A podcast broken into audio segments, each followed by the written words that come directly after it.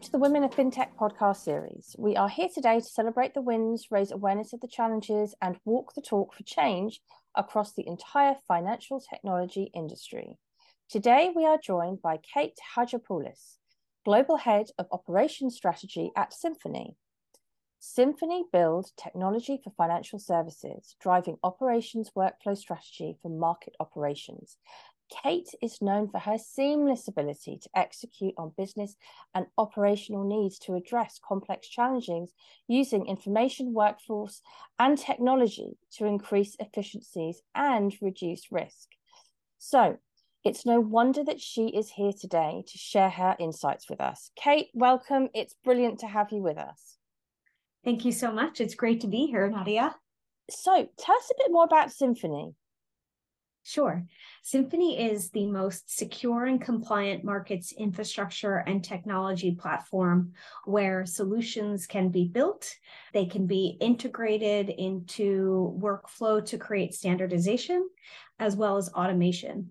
So, to break that down, Symphony is a collaboration platform. So, think voice, video, chat, screen share, file share, that's the at the core basic level. And then we have a number of different capabilities, including trader voice. So think instant telephony. We have the largest directory in financial services. So think over 500,000 users across 1,000 organizations on our platform that can connect seamlessly, creating organizational profiles, that you can permission out to people so they understand who's part of your org and what kind of information is important to them. And then we have integration. So think you're in a chat room and you can Zoom someone or, you know, send a Microsoft connection, many different types of integration. So it's a pretty robust platform. Yeah, it definitely sounds so. And your role as global head of operations strategy, talk us through that.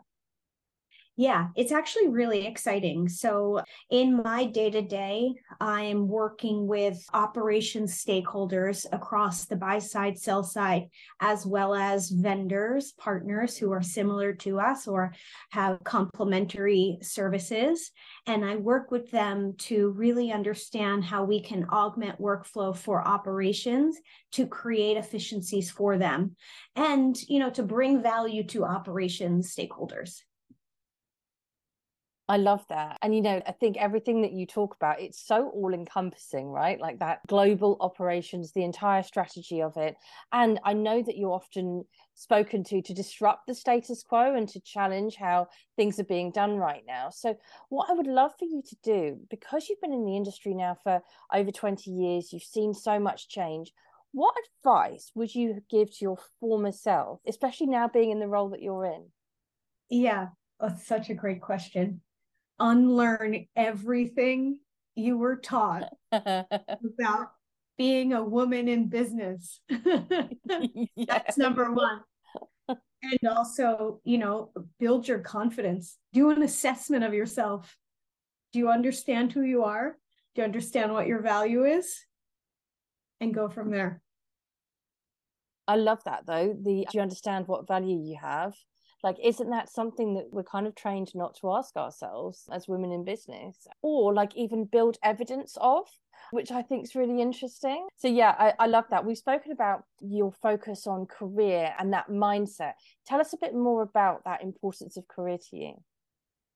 Yeah. So, uh, you know, going back to my younger self, when I graduated from college and went into the business world, yeah, I came from a small town. I was very cultured, obviously, but I came from a small town and I ended up at a massive organization that was Lehman Brothers.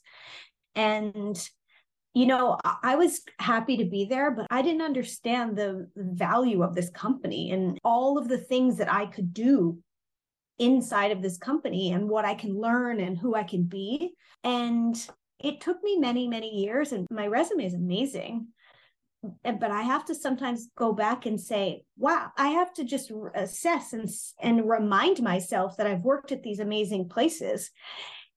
And it took me many years to really understand that how important my career was and that I needed to change my mindset in the sense that we have communities, obviously, but we're all really on our own on this journey of life. And so what do I want to achieve? What's important to me? What is my value system? And so it took me some years to figure that out. And now I really understand. And I'm like, okay, so my career means this, and this is what I want to do, what I want to service out into the world. This is what I want my financial makeup to look like. This is what I want retirement to look like. So it took a long time to, for me to figure out that I needed to do all of these things for myself and career is a huge part of how we make a life. It's brilliant to hear how you talk about this sort of journey of your understanding of yourself. And i love the fact that you're sharing these huge successes as part of your journey and what they've been able to get you to understand. Learning to have a voice with a power. Can you share some of that with us? Yeah. So financial services can be a very intimidating place because most of the people went to amazing schools and have achieved so much. And so, a person coming from a small town or a woman, or maybe someone that's not as confident, might say, Oh, these people are really, really smart. I better just keep my voice down and not create any chaos or anything like that.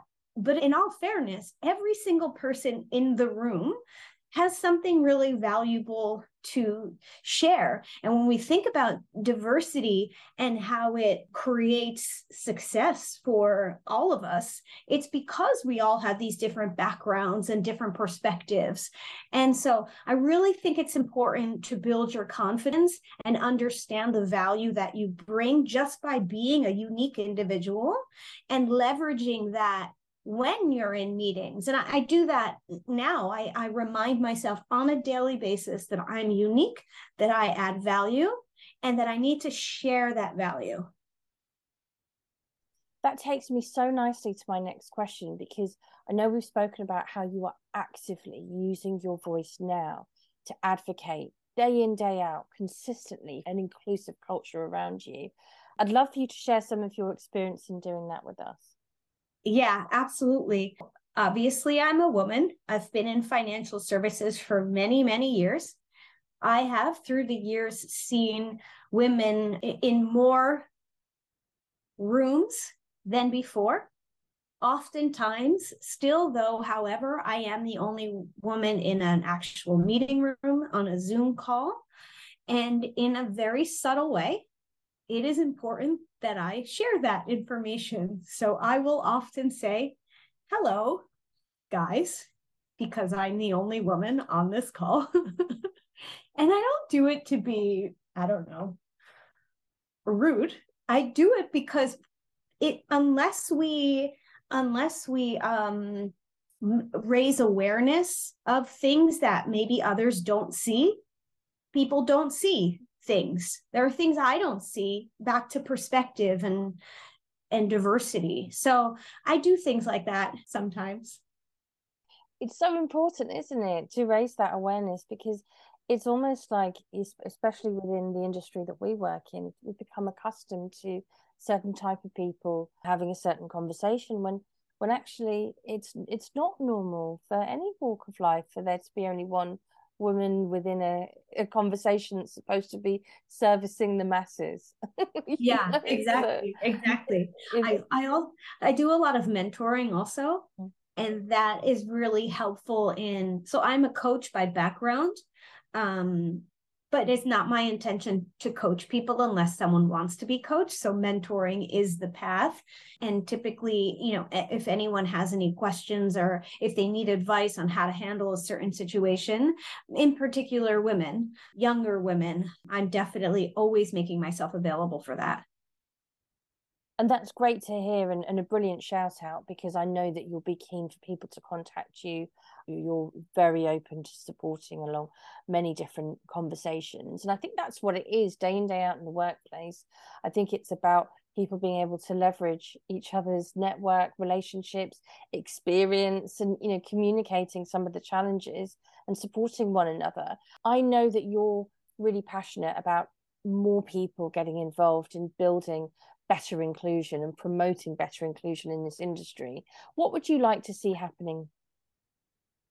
Yeah, that's a great question. Definitely, I'd like to see more women in technology. I'd like to see, you know, more women in financial services generally. And I'd like to see more conversations happening about unconscious biases. I'd like for there to be more of an open forum where people can share their perspectives in a safe place without being called a troublemaker or you know oh this one always has a problem with something we're curious about other people and, and just really promoting awareness so that we can create more inclusion I think it's super important to hear you say that. Um, I had a call with somebody just 10 minutes before we started recording this pod, and I was asked my opinion on why there's a gender pay gap.